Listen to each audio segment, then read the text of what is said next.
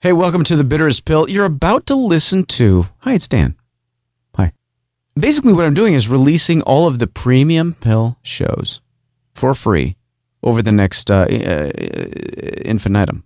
You know what I mean? So this is the very first one that we're doing. Uh, this is a re-release of show number one twenty-one, I Want to Be a Car Wash Mogul. For more information, just go to the website at the bitters pill dot com. This is all brought to you by the Premium Pill. Hear what I'm actually doing now instead of two or three years later by us being a Premium Pill subscriber. For more information, go to the bitters pill dot com. All right, here it is, uh, number one twenty-one. Enjoy. This shouldn't be happening in our neighborhood. We got. We, I won't stand for stand for what? Some kids ran into the neighborhood and shot each other. Wh- wh- where are you living? In a dome? This isn't a plastic bubble, Travolta. This is the real world. My daddy may now make an announcement.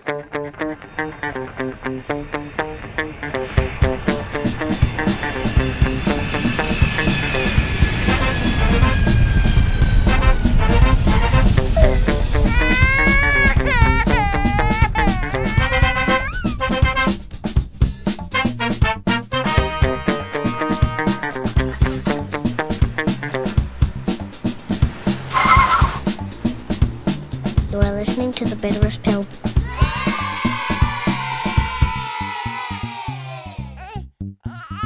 Mm-hmm. Mm-hmm. Mm-hmm. Mm-hmm. Mm-hmm. Mm-hmm. You know, mm-hmm. Yes. I know. Mm-hmm. Yes. I know. I know what you're about to say. I know. I know what you're about to say. Because I'm going to say something like, you know, I'm here. How are you? I'm enjoying a Diet Coke. And you're going to say, Dan, I thought you were going to get off the Diet Coke. Yes. You know, I'm down to one a day. Unless I go somewhere that has free refills. That's all I'm, you know. Listen, sometimes I got to get caffeinated to do this job, baby. Oh, okay, smartass. See what happens? You spilled Diet Coke all over the place. Oh, now what do I do? This isn't exactly a, you know, kitchenette. So I'm wiping up Diet Coke with Kleenex. What other, what other product names can I throw at you? Ten seconds. I'm spilling crap all over the place. Hi, how are you? Hey, hey uh, hi, it's me, uh, Dan Class. This is The Bitterest Pill, little program thing that I do here in my garage. One moment, please. Oh, start the caffeine influx now. Yeah, yeah, yeah. My garage, beautifully situated here in Los Angeles, under the flight path at Los Angeles International Airport. And, you know, I really do live at the, I mean, it, it's kind of weird. I mean, I'm so used to it, I don't even think about, you know, for the average person to spend as much time near a major metropolitan airport as I do, it, it's kind of weird, right? Like, literally, to get to my daughter's preschool, I go under the runway, through a tunnel, under the runway. And do you, you know, I wasn't even going to talk about this. I should get a pen out so I can write down all the things that I wasn't going to talk about that I'm going to end up talking about. Is there a lot of construction going on where you live, or is it just near me because it's California? We don't really have winter, so they don't really have to put off the construction till this spring.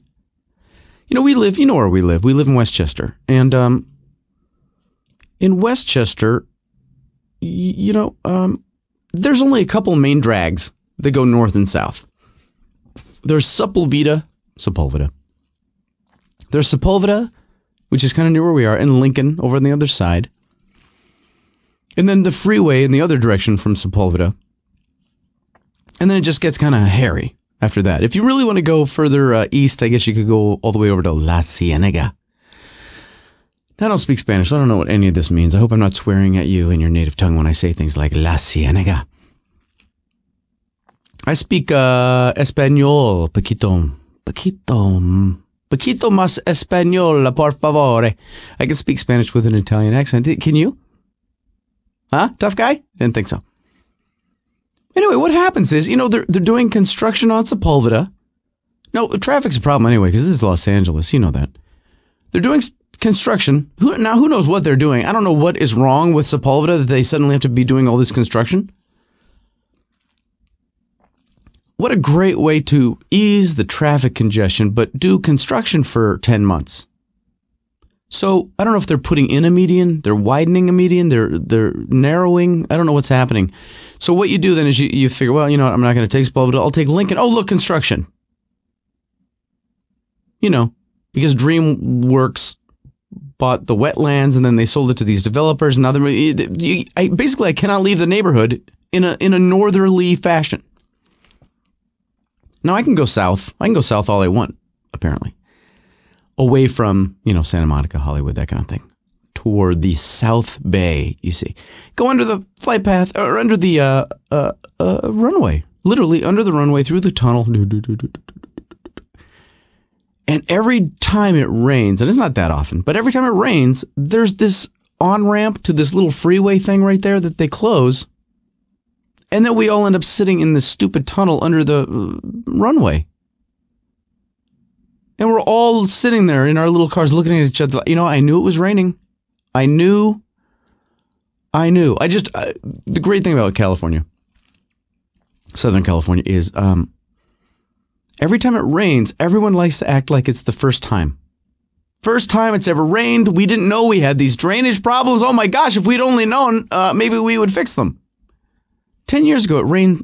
And rained and rained for like three or four years in a row, so much that intersections would literally be full of water in the valley. You know the valley, San Fran Valley, girl. You know what I'm talking about. There would be intersection after intersection in the valley with water up to the traffic lights.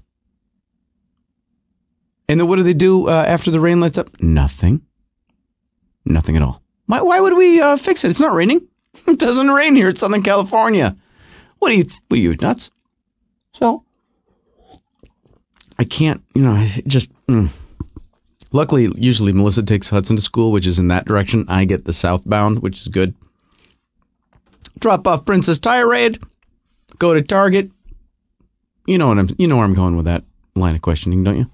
Mm-hmm. So uh, I was checking out some, now you know what I'm, you know I'm a stay-at-home dad. Hey, guess what? New people, I'm a stay-at-home dad, okay? Rub it in, fine. You, you know. This is this is as well adjusted as I get as a stay-at-home dad, but um, there's this uh, other stay-at-home dad that I became acquainted with, Brian uh, Reed. I don't think he listens to the show anymore. I don't know, but anyway, I, I I saw a link on his website to a story, a study. A study was done at the University of uh, Austin. What was it? Yeah, University of Texas. Texas. Look, I can't talk today, so don't, don't you know, lower thy expectations.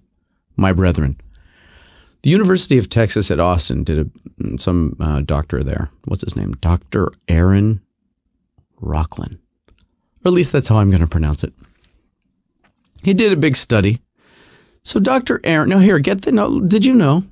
Uh, uh, uh, uh, where is it? And I didn't want to print this out, so I'm trying to read it on my phone, which is very economical, I'm sure. Okay, according to the U S uh, census data, there are current in two thousand as of two thousand six, there were approximately one hundred fifty-nine thousand stay-at-home fathers. one hundred fifty thousand one hundred fifty-nine thousand stay-at-home fathers.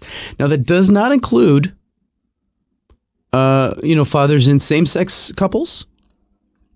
Does not include fathers that earned any income in the previous year, and it does not include single fathers. So that's just stay-at-home, complete, utter, devoted stay-at-home dad.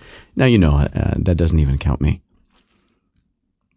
Every once in a great while, I'll make a little, uh, uh, you know, how should I put this? Auditioning money? I don't really call it acting. It's modeling. It's bald guy modeling money. Because let's face it, I'm no actor. You know what I mean? Robert De Niro. Philip Seymour Hoffman, uh, you know, Sissy Spacek, those are actors. I am a bald model. And every once in a while I go and do a little bald modeling at an audition or at a, at a, on a commercial, and they pay me. I don't really remember what that's like, to tell you the truth. But that, but I do that. And the podcast, you know, we're at least covering the bills now, folks. A, a, a large enough percentage of the audience, at, at least we, we're breaking even here, which is really the big goal, isn't it? one hundred fifty-nine thousand stay-at-home dads. And what they did for their big national survey, they're going to do a big study, University of Texas in Austin. Somebody with the name doctor, with the word doctor in their name, how many how many stay-at-home dads did he interview? Of that one hundred fifty-nine thousand guys, two hundred. My big national survey of one hundred fifty-nine thousand people. How big is my cross-section? My sample set, two hundred. Now listen, I, I know. I know what you're saying. I got a D in statistics. I admit it. Listen, I admit it. I was a freshman. It was my uh, first and second semesters of college. And really, basically, what it came down to was this. I can go to a class that I hate, that bores me, that I don't really know why I'm taking. I think because I thought statistics was going to be memorizing like four out of five dentists, you know?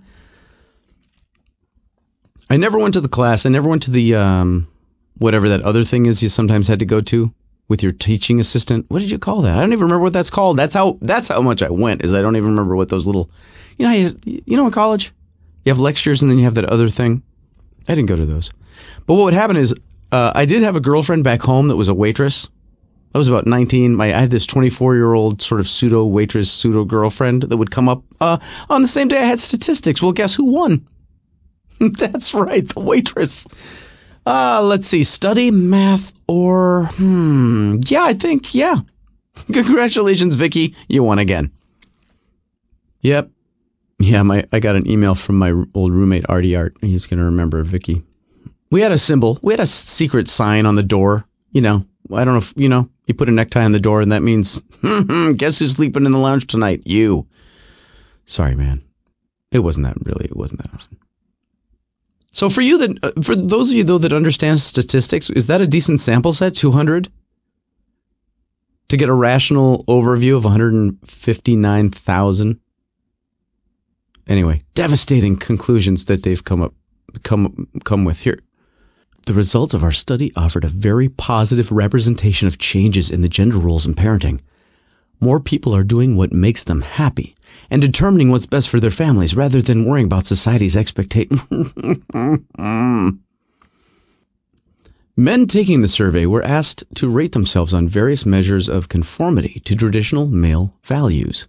For instance, feeling it was inappropriate for men to show affection, be nurturing, make less money than the spouse, et cetera.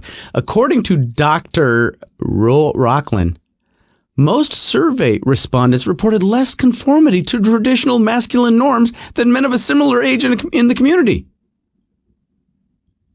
What a shock that guys that would actually end up being stay-at-home dads feel that they conform less to traditional male roles. Th- this guy re- deserves to be a doctor. He's a genius. I don't know why he had to ask. He he could have saved years of research and called me one guy. I could have told him that in ten seconds. Men that are fathers seem to be, oh, you gotta be kidding. Got to be kidding. Listen, if you're in a university situation and you're gotta, you know, you gotta do something, you gotta publish something, you might as well research uh, two hundred stay-at-home dads and have them to go, well, you know, I don't conform to the normal male stereo. No kidding. If you did, you'd have a job and a tie. You wouldn't be having this interview right now. You'd be driving around in a leased Acura.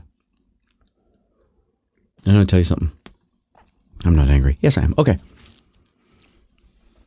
I'm going to read some things to you in a couple minutes. Uh, things I haven't read in a long time, so it might be a little bumpy, but... I've been reading, uh, you, you know, I've been reading these, uh, and I use the term reading loosely. I've been reading and listening to books on, um, you know, money, wealth, become becoming wealthy. Basically, because here's the problem. Now, you know me. I'm over forty. I admit it. You can tell. Take a look at the f- picture. It's no secret. I have nothing. Do you understand what I mean? I have nothing. I have a couple headshots. We have this house. And let's face it, we don't have this house. We have uh, the, you know, what do you call it? The um, the amount of money that the house has appreciated, basically. It's not like it's our house. It belongs to Citibank or Citywide or whatever. We have nothing. I have nothing but a cough, a, a terminal cough, and some sort of caffeine addiction. That, that, that's really basically what I have. So I've decided that, you know, since I'm going to die in probably uh, two, three years, I should leave my children something more than, uh, you know, some hand-me-down T-shirts. So I've been listening and reading to, to all these books. And here, this is the amazing thing. And you know how I'm kind of a frugal guy, at least at heart. I've been reading uh, P T Barnum's The Art of Money Getting. In fact, if you want, go to, you know, go to, if you're interested in reading this book, go to the bitters pill dot com. I'll put a link. It's in the public domain. It's an ancient book. I read that, and I and I've listened to uh, Rich Dad Poor Dad. I think I mentioned that a couple weeks ago by uh, Robert Kiyosaki. Is that his name? Robert Kiyosaki. I should bring in notes, but I don't want to. And then I just started listening to uh, this thing just this morning called uh, you know, The Millionaire Next Door. And I'm going to tell you, I'm going to tell you right now, it all boils boils down to this. Okay, I can tell already now, I, but I've listened to ten seconds of this third thing, and everything boils down to this. And listen, I know you live in America. I know you're an American. I know you've been you've been in America much of your life. And if you're not in America, you're in your country, whatever country that is, and maybe you have the same thing going on there. See, in America, people want to, and I'm going to be very careful how I word this, because I, I almost said something that's not true. I almost said, in America, everybody wants to be rich. And I don't think that's actually true. I think everyone in America wants to act rich or behave how they perceive rich people behaving. And what they want to do is be, you know, Paris Hilton or uh, whoever the guy version of Paris Hilton would be. You know, I don't probably probably some rapper or something. Have a lot of bling, have a nice car, expensive watch. Drink champagne in the champagne room. You know what I'm saying. You want to have a nice, huge house and a couple of nice imported cars. Maybe give your daughter a car when she's sixteen. You got the rings and the coats. You got the this and the that and the country club and all this stuff. Okay, so that's, and that's, you know, hey, God, God bless you. Something to aspire to, definitely. But whether it's P T Barnum or this guy Robert Kiyosaki or whatever his name is, this guy's been on the bestseller list now, I think, for six years with this Rich Dad Poor Dad thing, or this millionaire. It all boils down to this. And if it goes all the way back to P T Barnum, I mean, he's not even talking about people buying automobiles. He's like, you do, you don't need to buy the fanciest buggy whip. I mean, this this is stuff that that has been clear to people in their right minds for a long time, and I'm going to lay it all out for you right now in, in a couple sentences. And here it is. People that buy fancy, expensive, flashy, foreign cars and diamonds and furs and all that stuff don't want to be rich. They don't want to be wealthy. They want to look rich. They want to look like they're doing better than you. But by and large, the, the the the big oversweeping, the big generalization that I can make so far that I've learned from these three uh, you know you know bits of information is this: wealthy people, truly wealthy people, don't don't do that. Don't do that. They just don't. You know why? It's it's all uh, it's all wasted money. You don't get anything back. If you wealthy people, people that want to have financial security, buy things that make them money. They save their money. They pool their money. They work their money. They buy things that people then rent. They buy things that they can cut up and sell in pieces, whatever it happens to be. And here we are. But see, the, the, the, the main reason I bring that, this up is this. I'm living in the, the middle of a culture, and in Los Angeles, I'm in the middle of the, you know, maybe the one of the epicenters of that. Const everything is about being young and flashy and uh, having the great this and the great that, the great hair, the great car, the great da, da, da, da, da, da. But it turns out, you know what, that the people that really know what's going on and that, that, that have things to pass on to their kids, they can give their children some kind of security. They don't do that because it's all bull. It's all bull. Now, this all this goes back to, remember, this goes back to get your own thing going. Remember, I didn't get that job And I figured, well, you know, it's probably because I wanted too much money and I'm too far from being twenty-three. You know, there's no job security anymore. But you know what? There never was any job security. We're we're taught in this country to be good workers, not good, self-sufficient, money-producing people. Because I looked at my life and I thought, you know what, dude, I mean, you're going to be hacking away at this for the rest of your life. You're going to end up working at Burger King when you're, you know, seventy-five years old. You got nothing. Absolutely nothing. Now, the good thing is, because of my, the personality of my wife and the personality of me, we could actually, if we had any cash, if we were liquid in the least, uh, we could actually start to act like adults about our money. Start investing in uh, who knows what. What are pork bellies? I don't know what they are. I, I hear you can invest in pork bellies. It sounds kind of disgusting, but maybe that's why. Maybe it's a good investment, because to some people, maybe it sounds too disgusting. I, I honestly don't know. I want to buy, you know what I want to buy? And tell me if this would fly where you live, because in California, this is a very good investment. I want to buy uh, self-service car washes. You know what? Because I grew up, un- I grew up in the eighties and in the nineties under the mistaken impression that I should have a good job with a flashy title and I should move up the corporate ladder where I should be an actor. I should be an actor and make money. And you're nobody unless you're on a sitcom and you're making a million cajillion dollars. And maybe you can hang out with Tom Cruise at a party sometime and tell Katie Holmes some jokes or whatever. No, no, no. You know what? No, because you can't. I can't leave that. Even if I got that, I would lose it. Because everybody that gets it, lo- there's only one Tom Cruise. Everybody else gets it and loses it. The tiny, tiny, tiny, tiny, tiniest percent of the world is living that tiny, tiny, tiny little dream that is absolutely the exception. The guys that are making out, you know who they are? They're the guys that you went to high school with that never left town. That maybe inherited their dad's uh, tire business, or they bought into a tire business, or they had a snowplow business and then they bought another slow snowplow. By the time they're forty-five, they got a snowplow business, a couple restaurants, convenience store, a car wash. Guess what? Those guys are worth a fortune. Those guys are worth a fortune. And I've been I've been looking down my nose at those guys because they never left town and they wear jeans around and slop, slop, slop around the mall. It's all ass backwards. We're all, we're, I, and, I, and I'm saying this out of frustration for myself, because I have been duped, just like so many other people have been duped. I've been duped. I've been hoodwinked by the American, the, the, the like teenage adolescent attitude of the American dream. Which is buy a nice watch, buy your lady some diamonds, and wear a leather jacket, and drive a Ferrari, and uh, keep your hair, maybe have a chick on the side. You know what? I don't want that. I, you know what I want? I want a string of self-service car washes. That's what I want. I want to drive around to my car washes every day, fill up the soap, and empty a, a big bucket of nickels. A big, just bucket after bucket of nickels. That's all I want. I don't care about fame anymore, folks. I don't care. That that that was adolescent Dan. You know what I want? I really, honestly, I want a car wash. If you know of a self-service car wash for sale in your area, could you please let me know? I just want to be a car wash mogul. Enough of this.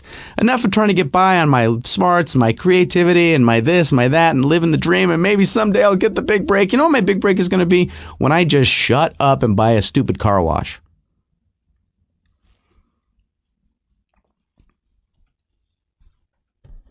No, I can't believe he never even left town. Yeah, he's just working at his dad's, uh, you know, uh, auto shop.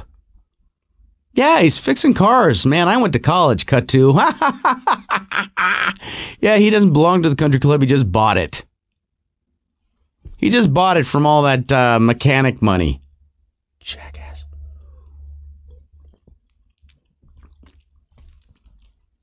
But yeah. Check out P T Barnum, How to, The Art of Money Getting. It's really all about being wise and being thrifty and not wasting your money. And I'm kind of this way. And I, and, and, and I think, and, and you know, maybe you are too. I mean, maybe that's the thing. Maybe we don't realize that we've got this inherent instinctive thing where, because I'll be honest with you, I don't want the most expensive television. I really don't. What I want this is what I buy. Uh, and, and this will come as no shock to you. I never buy the most expensive anything. I try not to buy the least expensive. Usually what I do is I look at what I can get, like what, how do I put this? What will get the job done? Okay. And then of those things, because I know cats that are flush, you know, like I know guys, they buy the best microphone, they buy the best mixer, they buy the best golf clubs or car, or whatever it is. You know, th- these guys, they've got the cash to burn. Either because they make so much money or because they've already done it. They've, they've already got their string of car washes. You know what I mean? Well, I'm not there yet. So I always buy kind of the middle consumer level, whatever it is, whether it's my stereo equipment, my T V, you know what I mean? I don't, I don't get any kind of whatever chubby for, you know what I mean? For like, well, I just bought uh, uh, Harman Kardon. You know, we used to call Harman Common Hard-On. Harman Kardon uh, receiver for my uh, Google Plex uh, speaker surround system that I just put in. Like, uh, whatever. Uh, you know, it, I want something that works and works well, but I don't need any of that visual stuff. And these guys that wrote the book about the, the Millionaire Next Door, they said, you know, most of these guys live well below their means in very, you know, normal neighborhoods, you know, next to, you know, the plumber or the banker or the guy with the, you know, mid-management job or whatever. I want to be those guys. I want to I want to be secretly wealthy from my car wash fortune. I don't see how how that's so bad. And maybe they won't even be self-serve. Maybe they'll be those really nice drive-through ones that the kids and I enjoy so much. I mean, really, that's our favorite thing. But it's like buying a small amusement park that cleans your automobile. We drive in there, we put on some music. The, the little brushy things come and brush the car and squirt it off and throw soap on it and rinse it and everything. It's awesome. And I could even sell, uh, you know, my little Bitterest Pill C Ds in the gift shop. Air freshener, Bitterest Pill C Ds, a back scratcher. I'd be, I'd be gold. I'd be a, I'd be a mogul. I'd be a car wash mogul. I can't wait. I want to buy a car wash. Do you have those? Do you live in the middle of a country? Obviously, I can't afford one here. Basically, I need to go somewhere where there are so few people that no one would ever need one of those because they just hose their car off. That's the problem. Is, you know what I mean? In the middle of nowhere where I could actually afford one. Just go, brother, I just hose my truck off. What's your problem?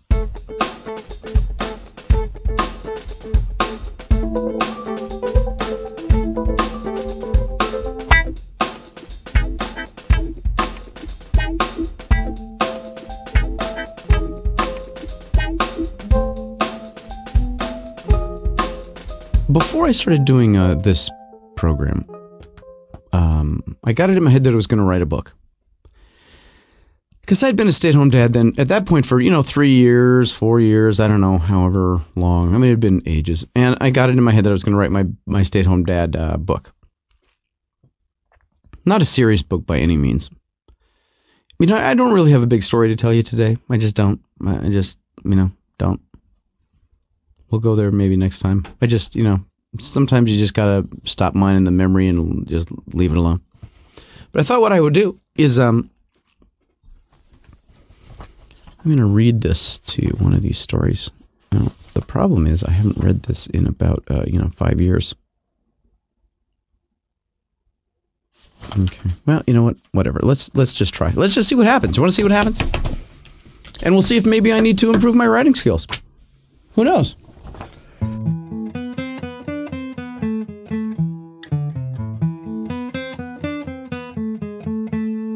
This was a section uh, of the book called How to Meet Any Woman You Want Guaranteed. If you're anything like me, you've spent an inordinate amount of time trying to figure out the answer to the age-old question. How do I attract women? You spent hours blow-drying and training your hair until you had none, worrying about your clothes until they were out of style, and up at all hours of the morning to repeatedly lift steel weights over your head. Still, the opposite sex remained an elusive mystery. Sure, some women were attracted to you by your sense of humor, your boyish charm, but you never unearthed that fail-safe talisman that would start women flocking to you like you were giving away the perfect pair of black pumps. until you had a child. There is something about a newborn baby that is absolutely irresistible to women in their childbearing years. Now, sure, you'll occasionally run into a woman who is quote-unquote not interested in having children. Now, you soon find out that that actually translates to, I'm dating a rich divorcee, and the only way I'm going to bag this buck is if I act like his kids are plenty until we get married and I can start to wear them down. Well, as you can imagine, the childbearing years are also the young and nubile years. I have walked into situations that I had been in a hundred times before, feeling utterly invisible, and then been surrounded by hordes of beautiful young Bettys, only because I was carrying a baby.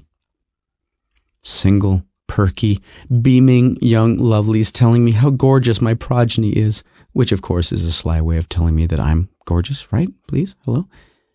What could be better? A dream come true, seemingly free and endless access to any young woman I happen to see in office buildings, in department stores, in parks, restaurants, you name it, any woman, anytime. Bank tellers, cosmetic counter girls, models, supermodels. The possibilities are endless.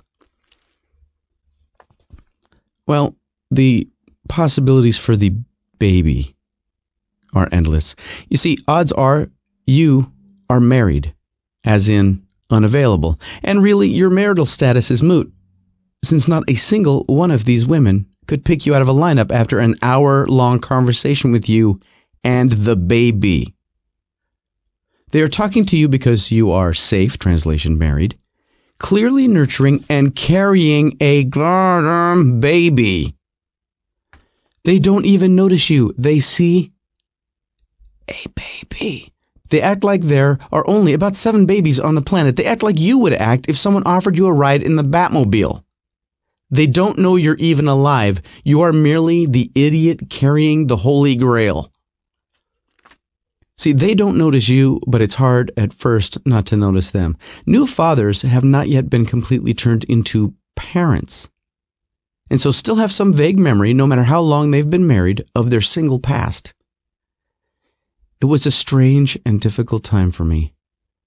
I was constantly having conversations with the same women I would never talk to as a childless married man because A, they wouldn't have talked to me anyway. B, talking to hot single women makes me nuts. And C, it is much easier to stare at someone's legs if you're not answering questions about someone else's birth weight. Oh, and while we're on the topic, a brief side note. For the first several months of your baby's life, you will be expected to, at any time and in any place, be able to state the exact time of your child's birth, the birth weight, and the length of their body in inches. Have that information at all times because it will be on the exam. Now, truthfully, I'm not sure exactly who cares what time your baby was born or how long or how heavy they were, but they will ask all the time, every day. Have it on the tip of your tongue. If you don't know, you'll feel like an idiot and soon develop a complex about not being a good caregiver. After all, mommy would know. All right, back to the chickies. The worst are the hot mommies because they actually want to bond with you as opposed to just staring at your baby. Hot mommies will actually engage you in conversation about you. How are things going for you? How are you coping with life as a parent? They will empathize and ingratiate themselves in a way that no woman has since you sold your convertible. You will have things in common, war stories to share, a common language. Most threatening of all, depending on the business you're in or the town you live in or whatever element sets the stage, eventually a hot mommy will give you her phone number. Yes, you heard me correctly. This beautiful young mother of two, God knows she couldn't possibly have had kids with that body, will give you her phone number, insisting that you call her or stop by some afternoon. I know what I'm talking about. It happened to me. She wrote down her name and her phone number and slipped it to me, insisting that I stop by the house if I'm ever in the area and need to change the baby. Quote, unquote. Is this some kind of code? Am I living in a naive little dreamland of fidelity when, in fact, gorgeous housewives are giving their numbers to organize play dates, quote, unquote, wink, wink, wink, while their husbands are at the office? Am I going to go over there and she's going to plop the kids in front of the big screen and offer me a whole new definition of mommy and me? My God, what kind of world am I living in where lonely mothers are having daytime sex with random baby bearers? I can't do that to my wife. My God, she just gave birth. I made a vow. Sure, if this chick wants me to come over so she can strut around the pool in a wet bikini, that's not cheating, right? I've just got to stay out of the spare bedroom. If she happens to talk dirty to me, I can't stop her, but snap out of it. Okay? You're a parent now. You are a member of a cult. When a sexy young mom gives you her number and tells you to stop by, she is saying that to a parent. Another mom. She doesn't realize that the last dying breaths have not yet been sucked out of the horny little single guy you, that used to rule your life. She assumes you're already made the transition into a fully functioning rational adult who puts their children and marriage above all else and can have a parent-to-parent relationship with someone without constantly staring at that someone's ass. Don't worry, you will soon make the full transition, or at least some form of it. I realized I'd made as much of a transition as I was going to make when I started taking my son to quote-unquote adult education classes. Adult education is Mommy and Me without the word mommy in it. twenty-five young moms of every shape and size, tall, small, blonde, brunette, young, not so young, twenty-five moms and me. Of course, I instinctively immediately took stock of which ones I found attractive and which ones I could befriend, which ones wore short little mommy shorts and which ones wore the I'm mommy, I'm still hot hipster wear. Everyone was sorted, categorized, and ready for objectification. And then it was over. I'm not sure what it was. Maybe the working towards the common good of our children, but I couldn't. No, I wouldn't end up objectifying these women after the first day. Well, not as much as I expected to, anyway. Sure, I'd have a brief flare-up or two, especially in the spring. I'm only human. But for the most part, it was a no-sexuality zone. I have never been in a situation with less of a sexual vibe. Even in other equally slanted situations, gender-wise, this one took the cake. And make no mistake about it, these women sure as hmm, didn't think of me as a guy. I am a father, and therefore above reproach. They are moms, married and locked in and happy that there are more important things to think about than who's cute at Gymboree. There are the kids. I am often, however, aware that I am a male. A male doing what is usually done by women, or at least stereotypically so, and therefore a male that doesn't want in any way to make it look like I can't handle the job. Many would argue that women are better suited for the role. I would argue that they are differently suited. I will concede that there are many times after awkwardly holding the child with one arm that I wish I had bigger hips. See, there's an overcompensation that takes place for a man in this situation, like a young businesswoman on a job who thinks she has to use a lot of corporate jargon to be taken seriously. I felt like I had to be the perfect parent. I always made sure my child's clothes matched, hair was combed, jacket at the ready in case it got chilly outside. When it came around to being my turn to bring the snack for class, I made sure I brought much more than enough for everyone, with a nice assortment of cookies, crackers, and a lovely cheese platter. The day we all took the kids to the beach, I was one of the few parents who brought a beach towel to sit on. Several of the moms showed up with no shovel, no pail, no sunscreen, no sweatshirt, no hat. There we are at the beach at ten fifteen a m and one of the moms says she didn't expect it to be cold, even though it had rained all night and was ten fifteen in the morning. See, apparently, some parents are idiots, no matter what their gender. So I brought my jackets and sunscreens and my hats to make damn sure that the guy's kid was never the one inappropriately dressed.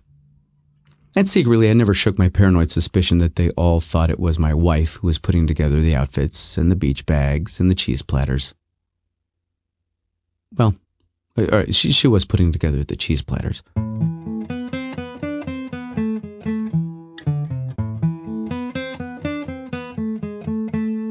A letter from another dad about his Einstein baby. Our child is rather advanced for his age. You see, in an effort to ensure he would get into a decent daycare center, the Ivy League looks at everything, you know, we made sure our baby was exposed to culture and the arts before he was even born. My wife and I invested a small fortune in C Ds of classical music to play for our little fetus scholar, through a set of huge headphones I would lovingly duct tape to my wife's abdomen. I later found out that the amniotic sac is such a loud environment that all the blood and fluids echoing about, I felt it was important to get two or three additional sets of headphones and an auxiliary amplifier to ensure the sound of Mozart would drown out the rattle of my wife's digestive tract. My wife and I would sit in the study for hours, wearing earplugs, with the stereo blasting the sounds of future mathematical genius into Junior's watery home. Eventually, the pounding of the cellos and the bass drum would cause our hearts to begin to miss time. So we would shut off the music, swab the blood from our ears, and lay back on the settee so I could yell Chaucer into my wife's navel. We were both shocked to find that upon our child's birth he was not able to do much more than cry, and even that seemed more like constant choking. Were our hours of baby books on tape completely wasted? Or were his cranial neurons so hardwired for superiority and merely needed to wait for his physical development to catch up? Once home, we were not satisfied with having him merely watch baby Mozart tapes. You can buy them at the mall, for God's sake. So I commissioned a series of programs based on Shakespeare's tragedy, all performed by sock puppets. They were marvelous. Our son seemed to enjoy them, as his constant spitting up seemed to slow to a trickle during the programs, and as mature as he was at that age, he didn't even seem a bit disturbed by the beheading in Titus. See, I don't believe in talking down to children. I see people talking baby talk constantly, and I sincerely hope they're not surprised when their child returns it in kind. We speak nothing but proper English to our child, and Greek and Latin. My feeling is if he doesn't understand a word in English, he can at least figure out its meaning from its root. We bought him several monochromatic toys to expand his mind. All he does is chew on them, but that's something. We read haiku instead of Doctor Seuss. His room is decorated not with paintings of regular teddy bears and circus animals, but with Lichtensteins and Warhols. We want him to have an understanding of irony. In order to develop his fine motor skills, we have removed everything from his immediate environment that measures more than two centimeters in any direction. Balls, rattles, spoons, everything. Now, many will tell you that this is a choking hazard, but those fraidy cats' kids will be courting the state schools while my son is performing microsurgery with his bare hands. On Wednesdays, we have a special book club where we get together with three other families to discuss a book with its author. Last month, we were supposed to have Kurt Vonnegut discuss Cat's Cradle, but he sent us a letter claiming to be dead. At the last minute, we booked George Will to come and go through the newspaper. I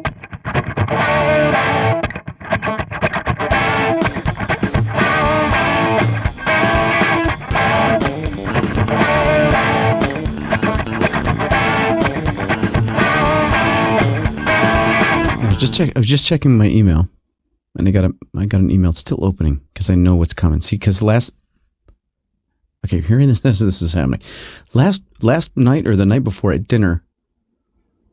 I remember last year, about a year ago. Oh, here we go. Yep, that's it. Okay, yeah, okay. A couple nights ago, uh, you know, somebody in the family, I think it was Melissa, said, "Hey, you know, Dan, the spring event is coming up. I bet you they're gonna they're gonna ask you to do uh, graphics again." Remember last year? When uh, I had to actually go to a meeting with other people, you know, with the, the, the lady whose husband knows the councilman. Ooh, really? And they wanted me to make seven-foot-tall, life-size cutouts of Kareem Abdul-Jabbar or something. I don't know. And tell you the truth, the graphics all came out great. They looked great. I was happy. You know, I really, I did enjoy working with uh, any of the people that I ended up working with. It just, you know, I, but, you know, it's my nature. I have to make fun of these things. It's the only way I can get through. So here it is. Here's the email. I guess. I get okay. My, wonderful. There it is. Yep. There's the request. Okay. Yep. For the family fair. Oh, oh right on schedule. Until. Okay. Oh, this is a big secret. Oh, whatever this is, there's something secret in here that I can't say. Okay, you don't need to know any of that then. And I don't mind doing it. I really don't. You know. If I had, uh, you know, my string of gas stations or car washes, I would, you know, maybe feel better about the time. Do you know anything about investing in real estate or stock? I know nothing about stocks. I'll tell you this, though. On my phone, now you know I have an iPhone. On on the phone, it's my, big st- it's my biggest asset. It has a thing where you can track stocks, and uh, uh, every stock is going down today. I don't know if that means you're supposed to buy, sell, hold, cry, jump. I don't know, but they're all going down today. Leaps and bounds.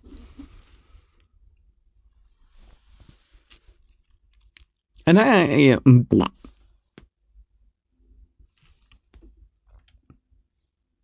So we've had this rash of, uh, you know, I don't know, is it paranoia? Have I talked about this? Oh, maybe I already talked about this. Like, what do you do when uh, people come to your house to ask for, you know, money? They're, they're trying to say, I mean, first, let's start here. Has anyone ever purchased a magazine su- subscription from one of these kids that comes to your door and then actually received the magazines? I don't understand what the advantage is of going door to door selling either real or phony subscriptions, unless you're just casing the place to rob it, because otherwise it cannot possibly be worth your time. All the time that these cats spend going door to door with their rap about how they're trying to earn a trip to Germany or points for a public speaking competition and how am I doing so far? Can you initial this and buy a magazine and I'm trying to get out of that. Couldn't they just go find something else better to do that would pay them more, educate them? Some, I mean, am I being too, you know, middle class about this? Because we really only get two two types. We get the types that are, you know, here soliciting for some sort of real left-wing, you know, granola, crunchy, crunchy thing. And that's always like some young, fresh-faced girl. And, uh, you know, I always give them money. And then there's always the, like, the shifty-looking twenty-something guys. Sometimes maybe they're a little older, you know? Various racial mix, various, uh, you know, s- styles of patter, but the patter is all pretty much the same. It's like, hi, I'm a shifty guy who's trying to act normal. And uh, I am, uh, I'm collecting points for a completely fictitious competition of some type. Uh, what happens is we come into your neighborhood in a van and we go around uh, trying to get you to give us checks for some fictitious L L C where they uh, they give us a percentage of the amount of money we collect. So will you please donate to the Christian Public Speaking Autism Magazine Subscription Trip to Germany uh, Corporation? So this guy came to the door and he was just, you know, whatever, here's the rap and whatever. And now, so I make the mistake of saying to the guy, hey, listen, we just walked in the door. I got to feed the kids. Okay, can we? And he says, what you feeding them? Oh, I was just going to give them a, I don't know, like graham cracker or something. Can I have one?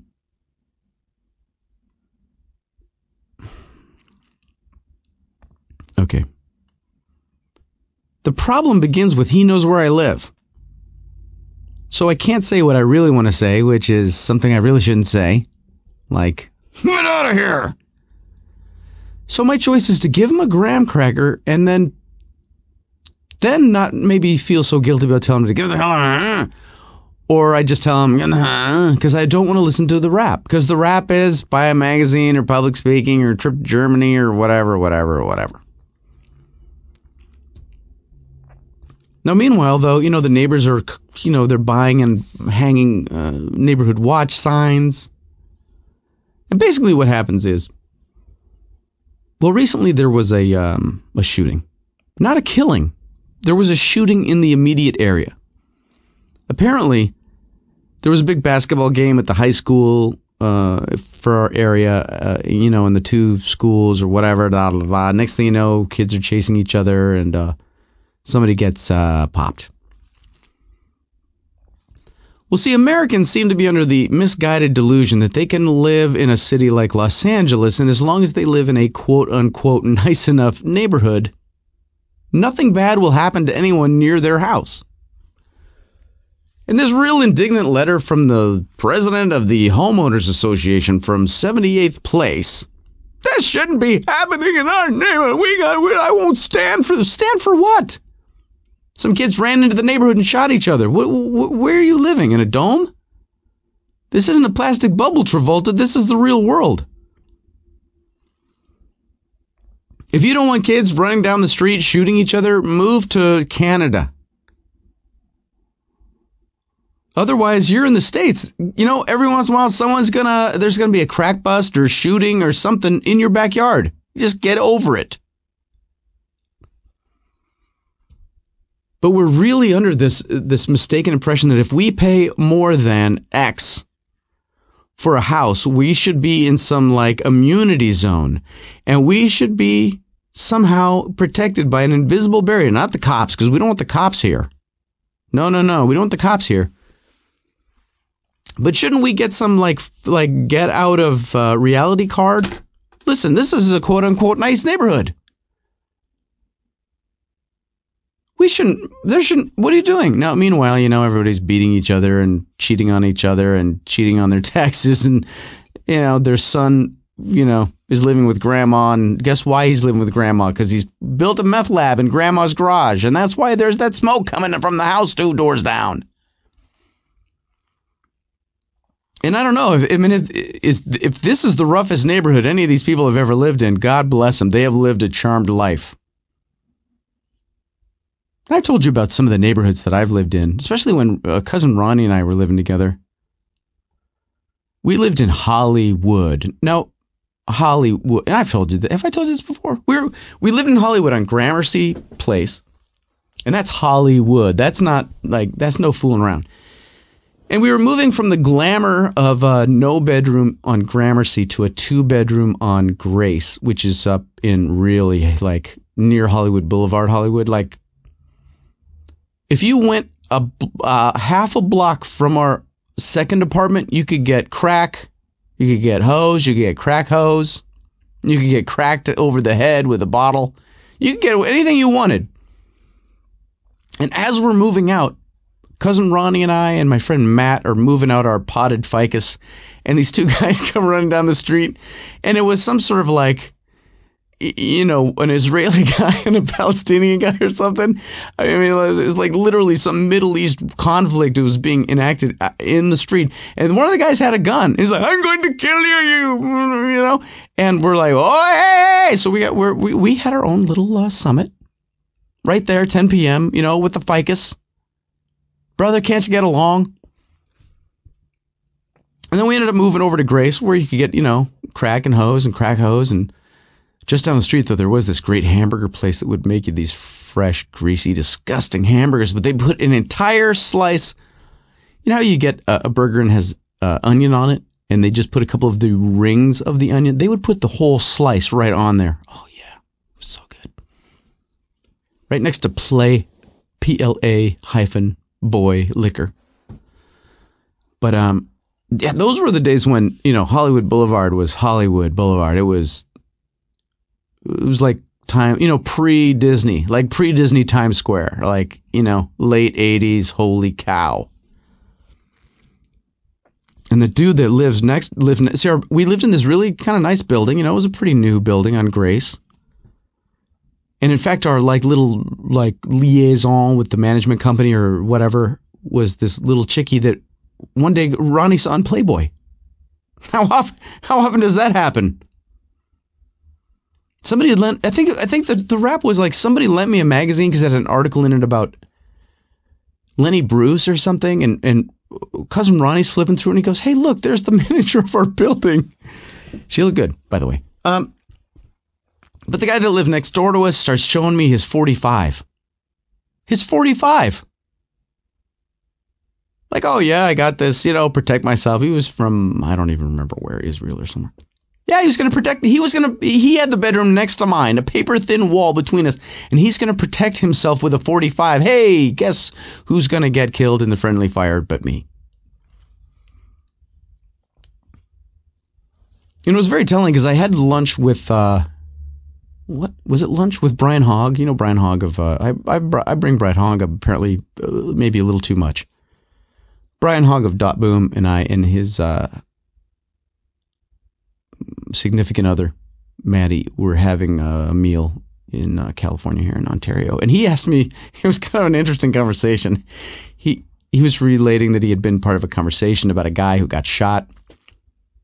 And he says to me, in dead seriousness, not, you know, he was not trying to be funny. Dan, I got to ask you, because he's from Canada. He says, Dan, seriously, has everyone in America been shot?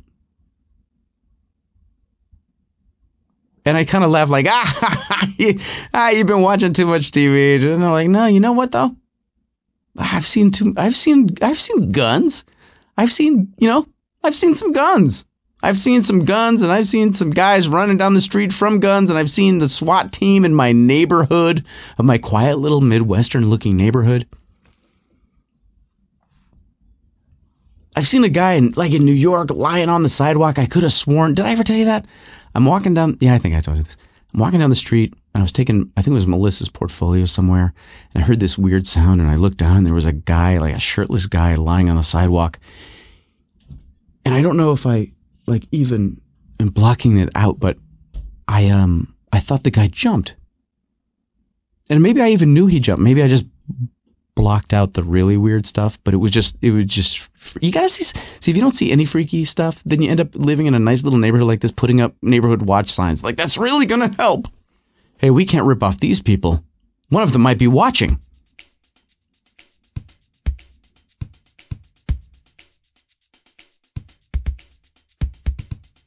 Thank you for listening. Thank you for subscribing. Thank you for downloading. Thank you for putting up with me.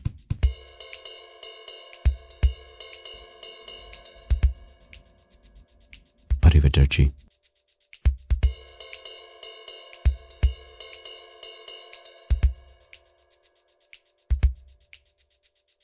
The Bitterest Pill is produced by Jacket Media, jacket media dot com, makers of fine podcasts since two thousand four. Thank you for listening to this free podcast from The Bitterest Pill.